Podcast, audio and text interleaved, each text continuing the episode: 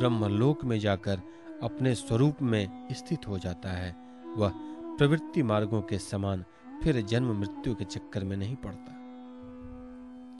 ये पितृयान और देवयान दोनों ही वेदोक्त मार्ग हैं, जो शास्त्रीय दृष्टि से इन्हें तत्वतः जान लेता है, वह शरीर में स्थित रहता हुआ भी मोहित नहीं होता। पैदा होने वाले शरीर के पहले ही कारण रूप से और उनका अंत हो जाने पर भी उनकी अवधि रूप से जो स्वयं विद्यमान रहता है, जो भोग रूप से बाहर और भोक्ता रूप से भीतर है, तथा ऊंच और नीच जानना और जानने का विषय, वाणी और वाणी का विषय, अंधकार और प्रकाश आदि वस्तुओं के रूप में जो कुछ भी उपलब्ध होता है, वह सब स्वयं यह तत्वविकता ही है। इसी से मोह उसका स्पर्श नहीं कर सकता।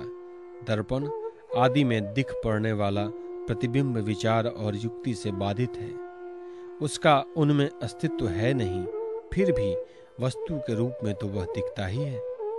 वैसे ही इंद्रियों के द्वारा दिखने वाला वस्तुओं का भेदभाव भी विचार, युक्ति और आत्मानुभव से असंभव होने के कारण वस्तुतः न होने पर भी सत्य सा प्रतीत होता है। पृथ्वी आदि पंचभूतों से इस शरीर का निर्माण नहीं हुआ है। वास्तविक दृष्टि से देखा जाए तो न तो वह उन पंचभूतों का संघात है और न विकार या परिणाम ही, क्योंकि यह अपने अवयवों से न तो पृथक है और न उनमें अनुगत ही है।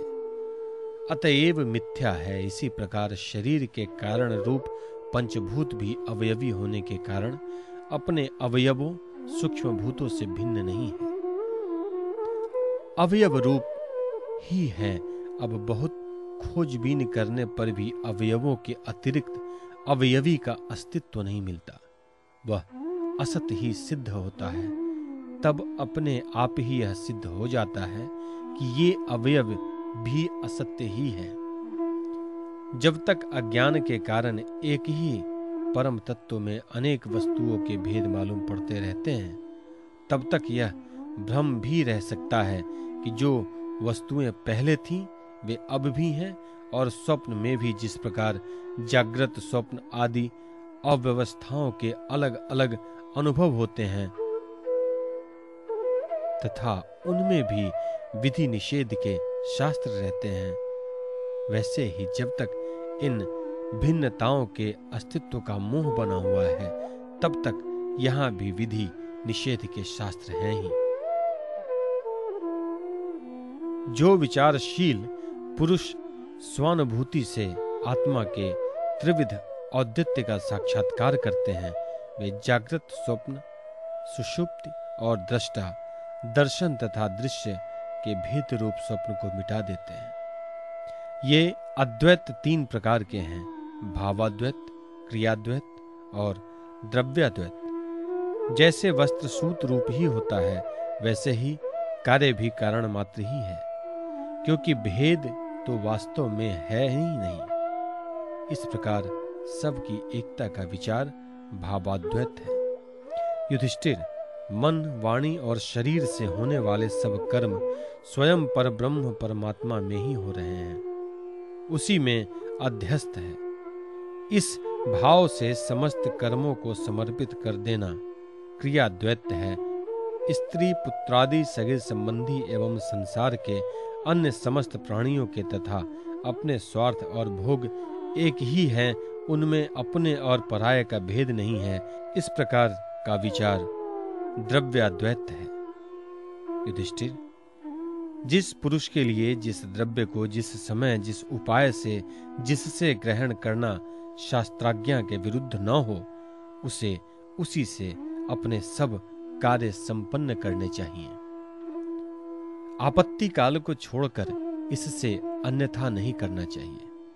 महाराज, भगवत भक्त मनुष्य वेद में कहे हुए इन कर्मों के तथा अन्यान्य स्वकर्मों के अनुष्ठान से घर में रहते हुए भी श्री कृष्ण की गति को प्राप्त करता है। युधिष्ठिर जैसे तुम अपने स्वामी भगवान श्री कृष्ण की कृपा और सहायता से बड़ी बड़ी कठिन विपत्तियों से पार हो गए हो, और उन्हीं के चरण कमलों की सेवा से समस्त भूमंडल को जीत कर तुमने बड़े बड़े राजसूय आदि यज्ञ किए हैं। पूर्व जन्म में इसके पहले के महाकल्प में मैं एक गंधर्व था। मेरा नाम था उपवहर्ण और गंधर्वों में मेरा बड़ा सम्मान था।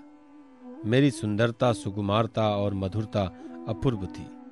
मेरे शरीर में से सुगंधित निकला करते थे और देखने में मैं बहुत अच्छा लगता था।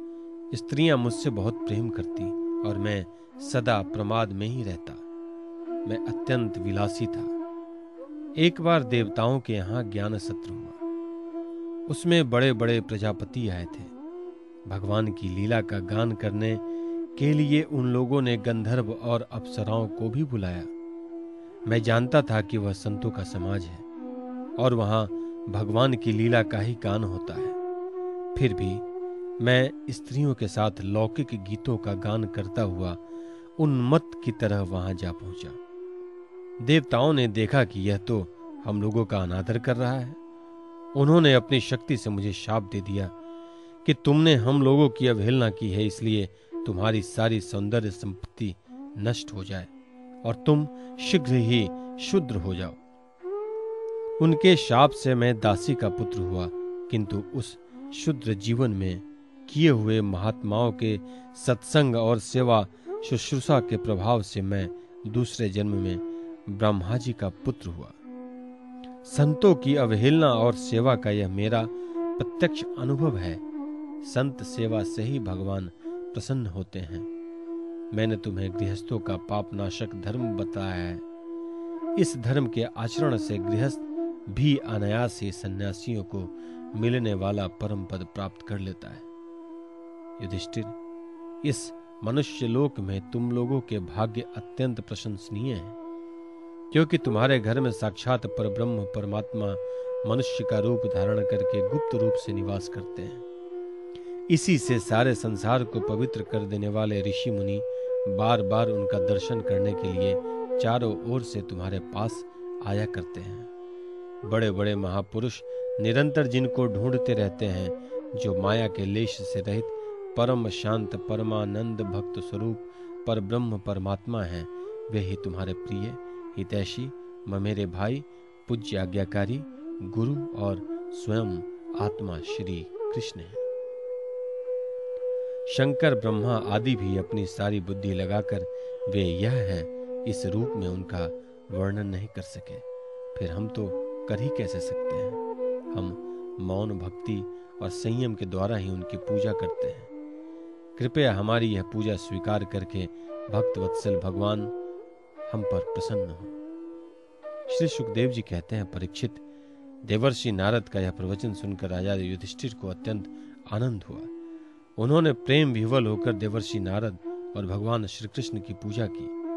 देवर्षि नारद भगवान श्री कृष्ण और राजा युधिष्ठिर से विदा लेकर और उनके द्वारा सत्कार पाकर चले गए। भगवान श्री कृष्ण ही पर ब्रह्म है, यह सुनकर युधिष्ठिर के आश्चर्य की सीमा न रही। परीक्षित, इस प्रकार मैंने तुम्हें दक्ष पुत्रियों के वंशों का अलग अलग वर्णन सुनाया। उन्हीं के वंश में देवता, असुर, मनुष्य आदि और संपूर्ण चराचर की सृष्टि हुई।